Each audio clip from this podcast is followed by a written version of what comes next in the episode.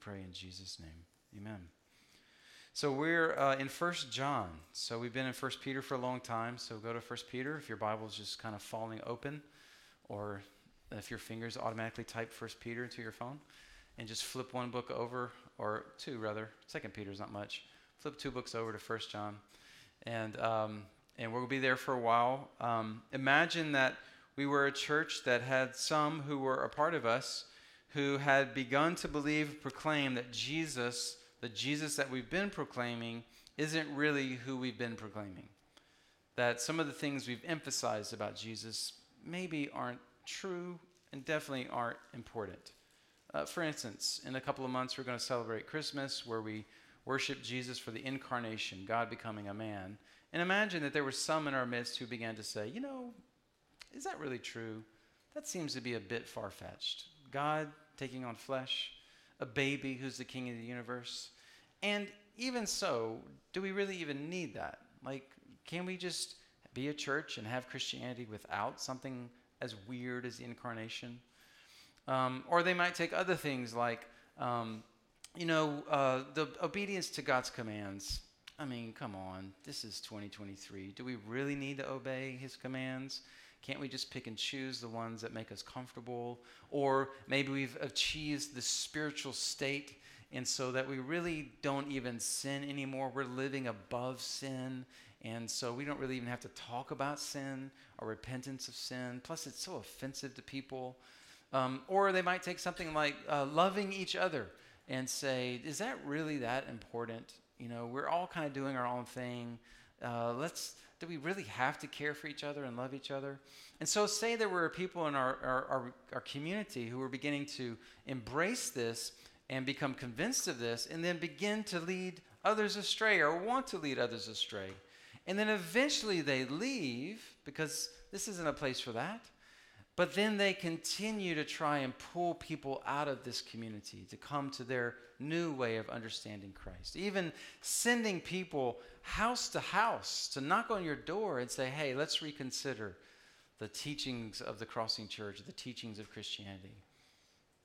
What would you say to those who would remain if you had a chance to talk to them? If you had a chance to help them, if you had a chance to encourage them? Well, that is the basic essence of the letter of First John, as well as Second John and Third John. This community of followers of Jesus that John, the apostle, the disciple of Jesus, was one of their elders. So this is in and around Ephesus in Turkey. Um, they had had some from their midst who began to question and doubt and even proclaim a different gospel who had left and continued to try and influence them. And John didn't spend, and he doesn't spend a lot of time in these three letters addressing all the errors or faulty views believed and proclaimed by the group that left. His goal was to teach and encourage those that remained about the reality of who Jesus is and how essential things like the incarnation, things like truth are to being the people of God.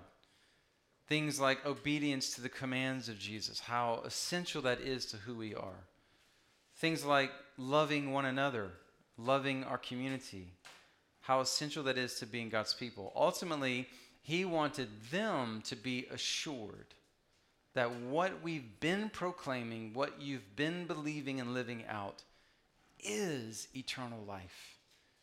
And what they're trying to lead you into on the outside, that's not the way of life. Hold fast. You really have found that it really is all true. We don't have to chase false alternatives. We cling to Jesus and his command and calling. And so, our prayer for the crossing as we spend about 25 Sundays in First John over the next bunch of months. And uh, we're going to have the uh, scripture journals that we've been giving out when we study books of the Bible. They're coming, they're on back order. They should be here this week, we hope. Um, our prayer as we spend these Sundays together in First John is for that same reality to happen in us. That we see and feast on this book, and that it gives us a greater confidence that our faith is rooted in the actual historical person and work of Jesus Christ. That we hold even more firmly and boldly to this truth that we heed the commands of King Jesus because they are the path to life. And, and we're not a people who shrug our shoulders at sin, but we run to Him for repentance. And we do all of this in and as a community flavored by love. That is who we are. And as we see the reality of uh, the life of Jesus showing up in us in this way, as we see God's love settling deep in us and spreading to us to others, we have this growing assurance we are, in fact, God's people, doing God's work, doing it His way, making Him known to others. And there's a clear distinction between those who are God's people and those who aren't. So, essential to who we are as God's people is our relationship to Jesus. And the opening four verses of 1 John, begin with a clear, bold declaration of who Jesus is and what difference it makes to us. By believing and experiencing the historical reality of Jesus, we are in fact being brought into the community of God and His people, which will result in our ultimate joy. So let's see this unfold for us in the first four verses. What was from the beginning what we have heard, what we have seen with our eyes, what we have observed and have touched with our hands concerning the word of life, that life was revealed. And we have seen it, and we testify and declare to you the eternal life that was with the Father and was revealed to us. What we have seen and heard, we also declare to you, so that you may also have fellowship with us. And indeed, our fellowship is with the Father and with his Son, Jesus Christ. We are writing these things so that our joy may be complete. Now, this is really strange language that John uses. He's clearly talking about a person, but he opens with the word what, not who. But this what became a who. The word of life, eternal life, became a person when Jesus Christ left heaven, came to earth, took on flesh, flesh that could speak and be heard flesh that could be seen and flesh that could be touched and felt. And this word of life was made known to John and the other disciples or apostles and was declared to them as the eternal life, now being made known to those in this church. And what we see clearly in these opening two verses, the reality of Jesus as the word of life, eternal life, being made known in a historical and tangible way to those who first saw and experienced him. Like there was a growing movement in the early church, already present in this church, that would become something called Gnosticism. And there's tons of branches of this and different things that they believe. But the, the one that they seemed to begin to be struggling with, with was a, a form of Gnosticism that would deny that Jesus was truly human. Because in their Greco Roman philosophies, they thought that the physical was evil, the physical in and of itself, the material world was bad spiritual good, physical bad. So why would the divine take on something bad like physical flesh? And so they began to question uh, the reality of Jesus' human nature. Access to God to them was mystical and spiritual. And it would be a battle that would play out in the early church for the first 300 years until you have things like the Nicene Creed forming a theological statement that help firm up the church's way of saying once and for all, Jesus is the God man truly God, truly man, two natures, one person, that the church has held to ever since then without equivocating. Um, no one has ever been in that category, only this man Jesus. There's no person who's walked the face of the earth like this. It's part of what makes us unique as Christianity from all other religions, but it's also essential to who we are and what we believe. It sets our beliefs in concrete instead of in the clouds. Uh, John Piper said it best about this. He says, I don't think it is so much the mystery of a divine and human nature in one person that causes most people to stumble over the doctrine of the incarnation. The stumbling block is that if the doctrine is true, every single person in the world must obey this one particular Jewish man. Everything he says is law, everything he did is perfect. And the particularity of his work and the word flow out into history in the form of a particular inspired book written in the particular languages of Greek and Hebrew that claims a universal authority over every other book that has ever been written. This is the stumbling block of the incarnation. when God becomes a man, he strips away every pretense of man to be God. We can no longer do our own thing. We must do what this one Jewish man wants us to do. We can no longer pose as self sufficient because this one Jewish man says we are all sick with sin and must come to him for healing. We can no longer depend on our own wisdom to find life because this one Jewish man who lived for 30 obscure years in a little country in the Middle East says, I am the way, the truth, and the life. When God becomes a man, man ceases to be the measure of all things, and this man becomes the measure of all things. This is simply intolerable to the rebellious heart of men and women. The incarnation is a violation of the Bill of Human Rights written by Adam and Eve in the Garden of Eden. It is totalitarianism, it's authoritarian, it's imperialism, despotism, usurpation, absolutism. Who does he think he is? God?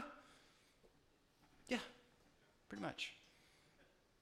Jesus was and is the word of life and eternal life. He is the declaration of life. And this life doesn't have a beginning and it has no end.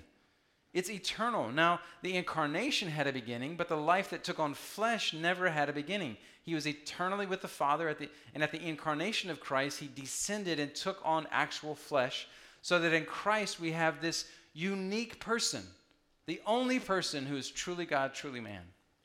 The revelation of God. We saw this in Hebrews uh, last year. Hebrews 1, or maybe the year before.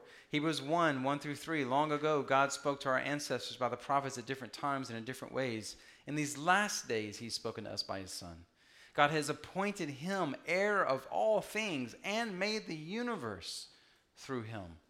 The Son is the radiance of God's glory and the exact expression of His nature, sustaining all things by His powerful word. All things were made through the Son all things are sustained by the Son. So, literally, all physical life created by Jesus, sustained by Jesus. Not just the life of believers, all humanity.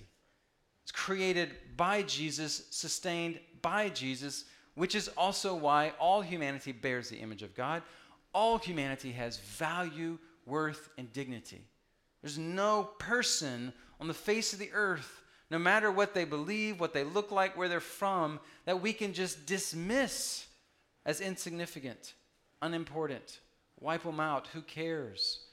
Because they are image bearers, just like we are in desperate need of the gospel of Christ.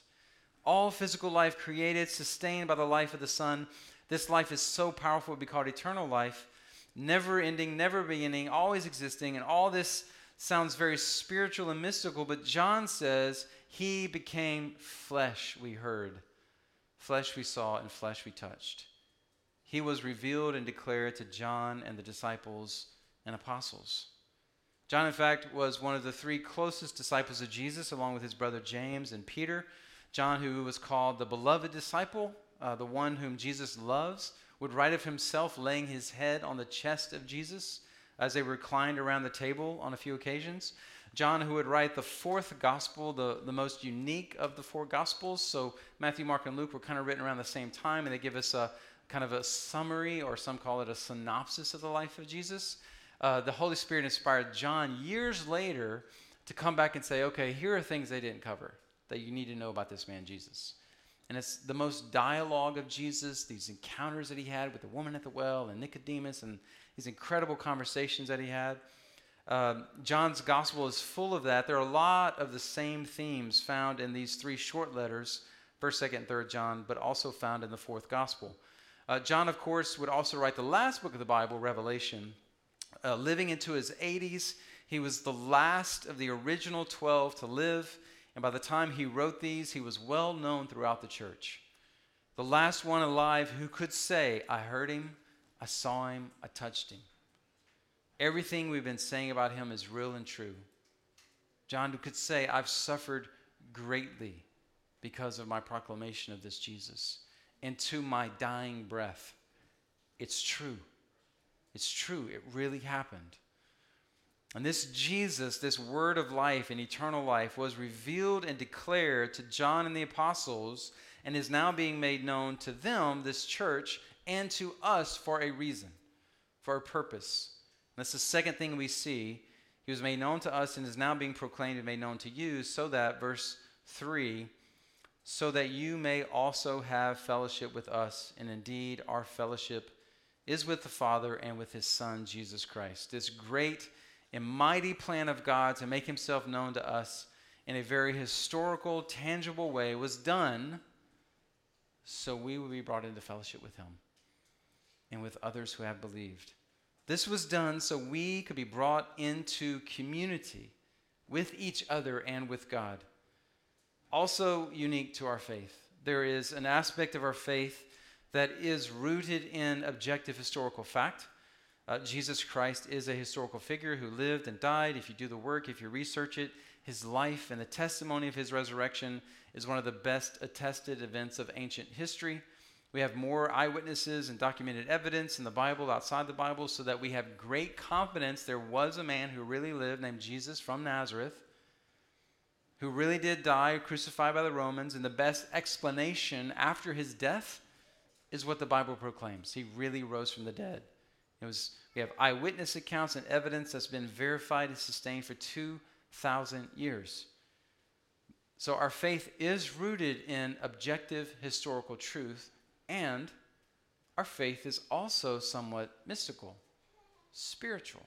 Like, how do you know you've been brought into this community of faith? How do you know you've been brought into this fellowship with other believers and with the Father and with the Son?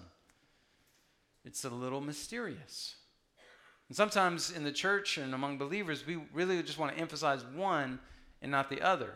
There are those who want to be more mystical and spiritual and mysterious, and those who want to just talk about facts. And it's really both. Both are essential. It really is essential that you believe the truth of who Jesus is. But believing facts doesn't mean you're necessarily in this community. Remember what James said, James 2. Even the demons know who Jesus is. Facts alone are not enough. So, how do you know, in fact, the life of Christ lives in you? How do you know the Spirit of God has moved in and made you part of the body of Christ and brought you into divine fellowship?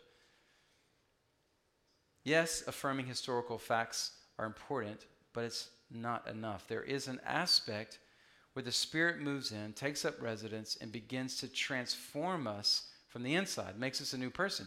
And the rest of First John is filled with these types of tests and examples to help us to know that we really are part of this community of faith. This really is who we are. The original audience was, uh, this letter was wondering because they had seen some of their own deny the historical reality of Jesus in the flesh and thus deny the faith. So, what about them? Did what they have, was it real? And John will answer this question in chapter 2. But that's part of John's letter to assure those who remain in these ways. Here's how you know that you know. Which is he tells us in John 5:13, 1 John 5:13, that's the purpose of this letter. So let's think about it in terms of just what we've seen so far. There's tons of this to come. Uh, one, uh, if you watch the Bible Project video in First John, which I'd encourage you to do, it talks about this being a, uh, a poetic sermon. First John is just a poetic sermon. It's not like typical letters. Hey, I'm writing to you, grace and peace, and on the end, uh, a whole bunch of names of people to greet. Jesse's so happy about that when he finishes this letter. He has a good ending to a letter. Um, but it's not your typical letter. It's, it's a poetic sermon that just cycles through the same truths over and over and over. So that's not permission to just miss as many Sundays as you want because you're going to hear it again. Not at all. Uh, but we're going to keep hearing a lot of the same things over and over, over uh, emphasized by John. But let's think about it, what we've seen so far in terms of this fellowship John speaks of. In the original language of the New Testament, the word fellowship is koinonia, of course. It means to have things in common, shared desires, shared wants, shared love, shared life. Is part of how we know we've been truly brought in. We share with God and with others who follow Him this shared life. In fact, look at the language of the passage. Uh, this is a huge part of why God has chosen to make Himself known to us through His Son Jesus in order that, he says, we would all be brought into fellowship with him. The intimacy that the Father, Son, and Spirit have enjoyed, God didn't just keep that to himself, but he says, I want to bring my image bearers in on this. This is so good. I want to share this with others that I love and that I've made. You, you see uh, this part of the prayer that Jesus prayed the night of his arrest in the garden, John 17, the high priestly prayer. I pray not only for these, but also for those who believe in me through their word. So he's literally praying for us. May they all be one as you, Father, are in me and I in you. May they also be in us, so the world may believe that you sent me. The Father, Son, and Spirit desire to bring us into such a fellowship with them that the world would know Jesus is the Son of God. This is life in union with God. Now, this doesn't mean that we become God. We don't become divine in this way, but we share and fellowship with Him and begin to think and feel and see the world like He does. Just like the longer you've been married to someone, the more that you can imagine how they would react and respond to different things. So you're in conversation with someone, and uh, this happens all the time. If, if I'm hanging out with a bunch of guys and we're talking about life or movies or adventures or things that you can do, I, I can be like, oh, Jennifer would love that. We got to do that. We got to see that movie. Uh, I saw a clip of a new movie, I think, this morning on TikTok. And I was like, that's an awesome movie. We got to watch that together. She's going to love that. Or she's going to hate that. I definitely don't want to take her to that restaurant. That's not going to be her cup of tea. Or you travel somewhere without your spouse or, or whoever it is, and you like you're you're in experiences like I got to take a picture of that, and you do it with your kids too. As your kids get older, you can actually text them. You uh, you see this has made me laugh. This this will make you laugh too, and you send it to your kids or your spouse. That's like shared life, shared interests, shared values, shared experiences. That's fellowship. And we do that with each other as a church family. We get together and we have MC meals. We get together and, and uh, we, we just hang out and have fun. Like last night, a bunch of people hanging out Flying Tiger, celebrating the soon wedding of, of Billy. And we're, we're, we're sharing life and enjoyment and experience with each other that we can always recount remember. Jesse's like the best in the world about recounting the fun things that he's done with people in the crossing before. It like he could write a book about it. Just fills him up with joy because of how he has been in fellowship with the body of Christ. And it's that way with God as well. Like you have shared interests with our Father. We love what He loves, we care about what He cares about. The things that break His heart break our heart. The things that cause God to grieve cause us to grieve. We have, we have shared communication if we're in this intimate relationship with our Father. Prayer, prayer is not about getting what we want, prayer is not about um, manipulating God to our, our will and our desires. Should we pray for what we want? Absolutely. Should you tell God, this is what I desire? Sure.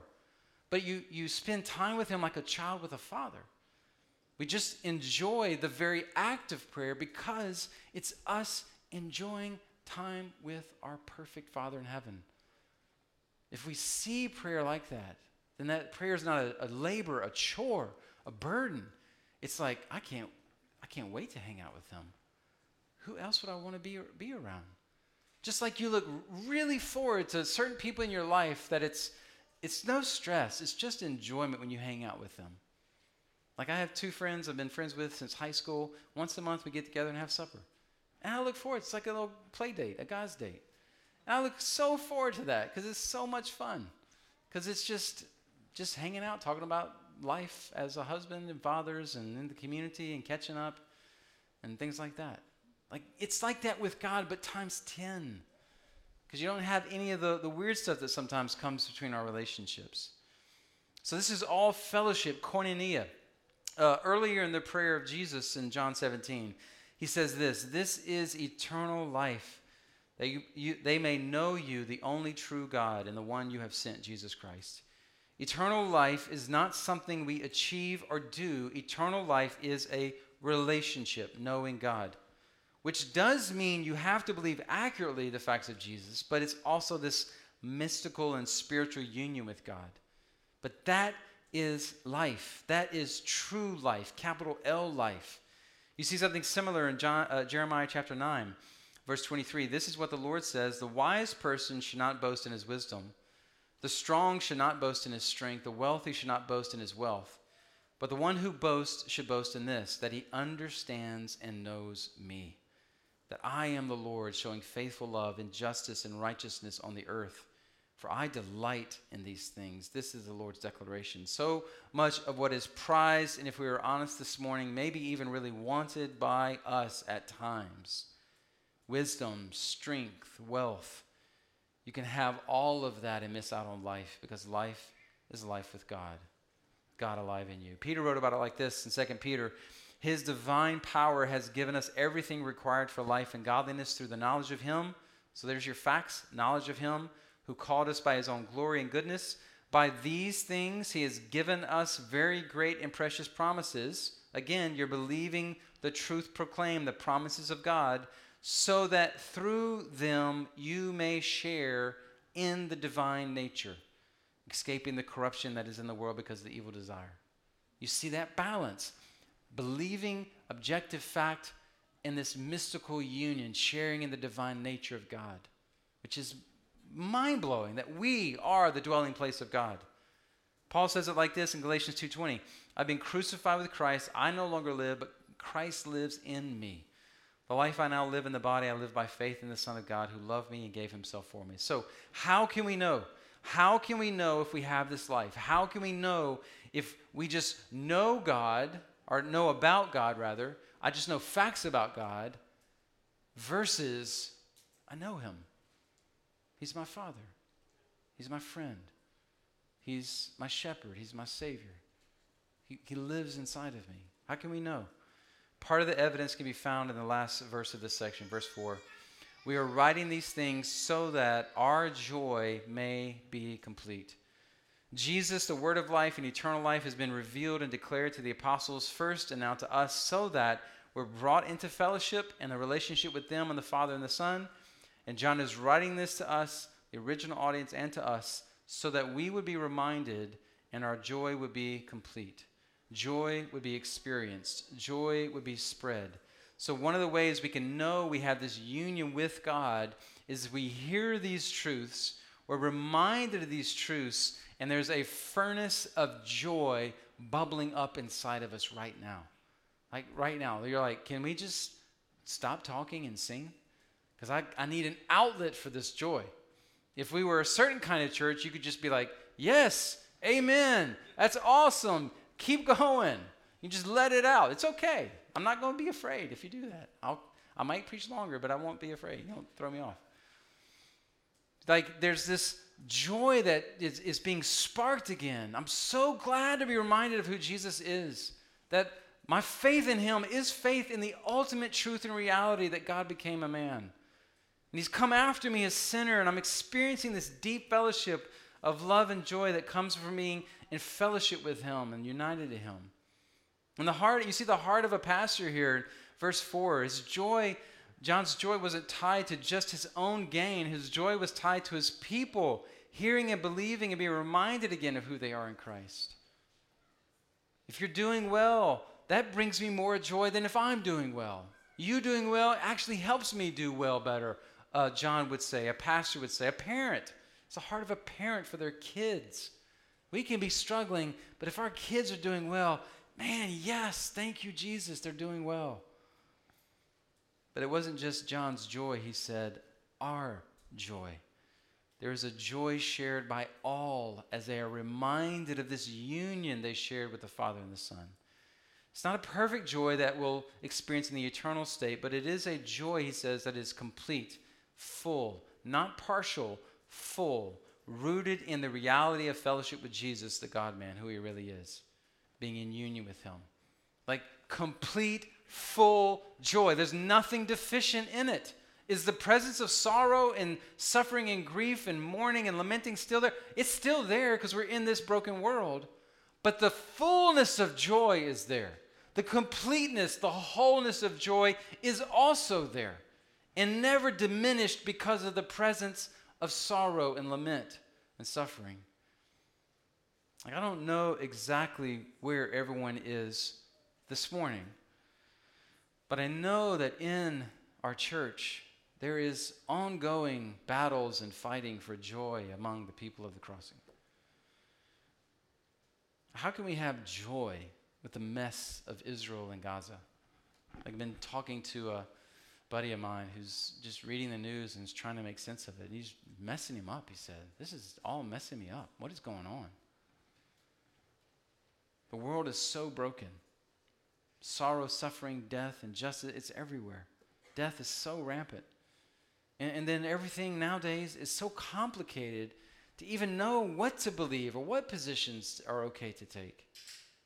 The sources of our news are literally just money making corporations who spread fear and negativity so they can make more money, which is also despairing. But can you even trust what they say and what they focus on? And we have our own struggles. We can be emotionally down and then up within a few hours based on things that really, in the big picture of life, aren't that important.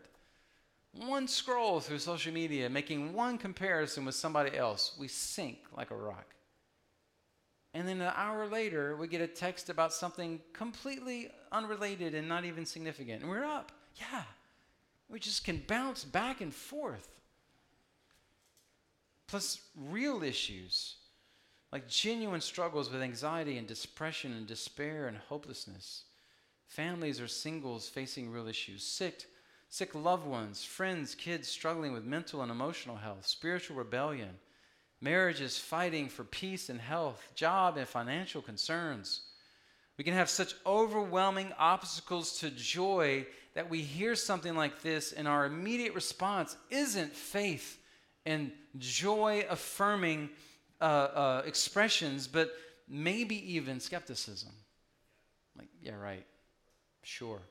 Maybe for the super Christians, but is this for me? John makes no distinction our joy, all of you, everyone who's in a part of the church, not for the apostles and disciples, not for the leaders of the it's for everybody. Or maybe some of us are just downright cynical. Like, no way. That, that's, that's just for somebody else. And so, my prayer and my hope you'll see this morning is to see and believe again while our experience with joy does ebb and flow. The source of our joy never changes. Ever. It is rock solid, never going away, never being diminished, never being extinguished, always full, always bubbling, always just a torrent of joy available to us in Christ Jesus. Every just open the spigot, it's there, it's coming out. Because his spirit is alive in us. And we have fellowship with the Father and the Son. My prayer for myself and all of us is Jesus, be kind to us once again and help us to hear and help us to see and help us to touch and feel that your joyful, strong presence is here. Just as John the apostles heard, saw, and felt you, just as Thomas doubted, did he really show up? Come on, guys. I mean, I, I heard what happened. He's dead. Resurrected? Come on. And Jesus shows up a week later to Thomas, not with his, you know, hands on his hips. Thomas, come on, loser. No, not condemning or shaming. Here, Thomas, believe. And blessed are you, Thomas, because you have seen, you have felt. Blessed even more are those who haven't seen and have believed. Help us to see He is here. Help us to see He is with us. Help us to see He is in us. Help us to see in a fresh way the source of our joy is never dry or ever exhausted, but is always real and always powerful. I've been reading through a book as of late uh, called They Found the Secret. It's a book of biographical essays put together 50, 60 years ago by a man by the name of V. Raymond Edman. At the time, he was president of Wheaton College. He put together a series of essays for Christian Life magazine that was turned into a book in 1960. And he, he does a biographical s- sketch of 20 Christians, uh, and most of the information was from their own writings, from their journals, from the things that they wrote. Some of them well known names, so it's like J. Hudson Taylor, the well known missionary to China, Amy Carmichael, the missionary to India, Oswald Chambers, who wrote My Utmost for His Highest, the devotional that millions of people have read. John Bunyan wrote Pilgrim's Progress. Adoniram Judson, the missionary to Burma. Dwight Moody, the evangelist. Andrew Murray, all of his well known writings. And a bunch of people I didn't know. But each of the biographical sketches is, drawn from their words. And, and, and here's the, the essence of what he's trying to get across. All of these people were believers. Some of them were already doing the work that God called them to do. But at some point, they hit a wall. Something was missing. Something was dry. Something was lacking. And they went through this crisis of wondering and trying to figure out how does God feel about me? Where am I in all of this? Who am I? And in varied ways, all the experiences are different because all the people are different. And God's not a formula, a math formula to solve. He's a person who's relating to us as people. So all the experiences happen in different ways. You just have to read through them. But while the experiences were varied, the commonalities among them all were the same.